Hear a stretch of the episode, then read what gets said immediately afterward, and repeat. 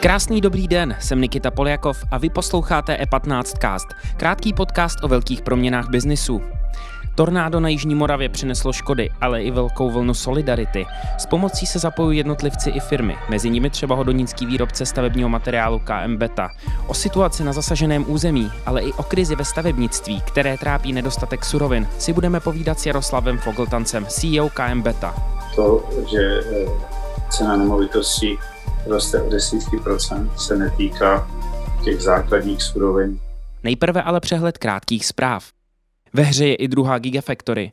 Ministr průmyslu a obchodu Karel Havlíček pro E15 nevyloučil, že by mohla vedle zvažované továrny na baterie pro elektromobily za zhruba 50 miliard korun vzniknout v Česku ještě další Gigafactory. Zájem o druhou továrnu panuje podle zdroje blízkého vyjednávání jak na straně potenciálních investorů, tak možných odběratelů. Zájem amerických domácností o investice a spekulace na akciových trzích nepolevuje. V červnu poslali na burzy rekordní objem peněz. Neodrazují je ani hodnoty burzevních indexů, které jsou blíž historických maxim. Od tzv. retailových investorů přiteklo v USA minulý měsíc do akcí a akciových fondů téměř 28 miliard dolarů, v přepočtu přibližně 600 miliard korun. Jedná se o čisté nákupy, tedy částku již očištěnou o prodeje cených papírů. Podle analytické společnosti Vanda Research šlo o nejvyšší částku při nejmenším od roku 2004, od kterého tyto údaje sleduje. Francouzští výrobci šampaňského se snaží přizpůsobit novému ruskému zákonu, podle něhož budou mít na označení šampanské nárok pouze domácí producenti. Společnost Moet Hennessy už oznámila, že na své etikety přidá nápis šumivé víno. Podle některých názorů chce prezident Vladimír Putin nařízením podpořit výrobu sektu na Krymu.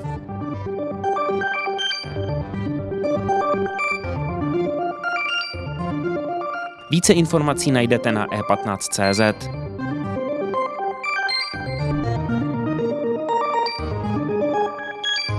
Teď už tu vítám Jaroslava Fogltance, CEO KM Beta. Dobrý den, Jaroslave. Dobrý den. Vaše firma, která, která instaluje střešní krytinu, se nachází v Hodoníně. Jaká je tam teď situace? V Hodoníně je situace už poměrně stabilizovaná.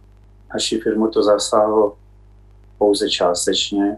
Naši sousedi byli postiženi daleko víc. U nás pouze uh, střechy skončily některé zařízení, protože my zde v Horoníně vyrábíme pálené zdivo a samozřejmě s tornádem skončila dodávka elektřiny a my jsme v podstatě museli vypnout hořáky, která je nahřátá na téměř 1000 stupňů a došlo k neregulovanému ochlazení této pece a samozřejmě poškození technologie. Mm-hmm. Ostatní naše provozy, které jsou v Kijevě a v Bebzenci, to nezasáhlo. Mm-hmm. Pocitujete na místě nedostatek kvalifikované pracovní síly nebo obecně? My jsme eh, v okamžiku, když jsme si v pátek po té katastrofě vyhodnotili situaci, tak jsme se rozhodli, že nejdůležitější bude co nejrychleji eh, pomoct těm dotyčným, které to postihlo. Takže jsme eh, pozvali všechny naše poradce z celé republiky, pozvali jsme eh, naše smluvní a zpřátelené pokrývače a odborníky sem. Spoustu jich sem dojelo, pracují a pracují až do, předpokládám, do konce tohoto týdne.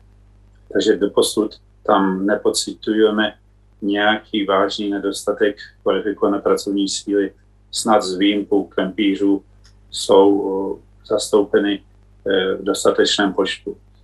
Větší nedostatek pracovních odborníků zřejmě nastane s koncem tohoto týdne, kdy odjedou dobrovolníci a e, tím pádem nebude dostatek kvalifikovaných řemeslníků. Mm-hmm. Situace ve stavebnictví je brutální, nehledě na nedávnou katastrofu. Chybí suroviny, zvyšují se ceny a za stavební materiál. Jaká je situace ve vašem odvětví ústřech? Musíte mít asi teď docela dost zakázek i tak. Samozřejmě, že trh je značně rozkolísaný, ale to jsou pouze finální ceny. Naše produkční a naše prodejní ceny se roky posledních pět let mění řádově o několik procent ročně. 3-4% ročně, nikoliv více.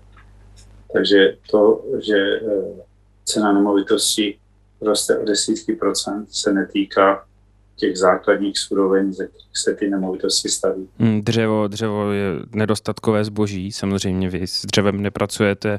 U vás tedy, tedy nepocitujete eh, nedostatek, jo? není tam nějaký převis eh, My, po, my samozřejmě nedostatek některých surovin, a jsou to balící materiály, ať je to vámi zmiňované dřevo, které potřebujeme na palety, ať je to něk- určitá chemie, kterou potřebujeme na povrchovou úpravu, ale uh, do našich cen se to promítá velmi, velmi výjimečně. Říkám, naše zvýšení cen roční je vždy 3, 4-5% mm-hmm.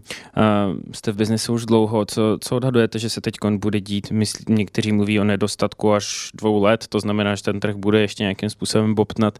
Jak vy to vnímáte, když se podíváte na stavebnictví obecně? Předpovídáte, že se to vrátí všechno do normálu zase brzy nebo, nebo ne? Tento zmatek nebo tento uh, nekontrolovatelný nárůst některých surovin vznikl několik měsíců po začátku pandemie. Takže pokud by se měl vrátit vše k původnímu stavu, nutně to podle mě předpokládá ukončení pandemie. Takže těžko věštit, kdy pandemie skončí podle mého názoru někdy eh, na konci jara příštího roku a pak po několik měsíců bude ještě doznívat chaos, který pandemie vyvolala. Mm-hmm. Jaroslave, díky za váš čas, eh, přeju vám do Hodonína hodně štěstí a mějte se krásně. Já děkuji. Děkuji všem pomocníkům a dobrovolníkům i našim zaměstnancům, kteří několik dní, pět, sedm dní pracují 10-12 hodin denně a snaží se pomoci postiženým. Mějte se krásně. Díky za pozornost. Tento podcast můžete poslouchat každé všední ráno na všech streamovacích platformách a na webu e15.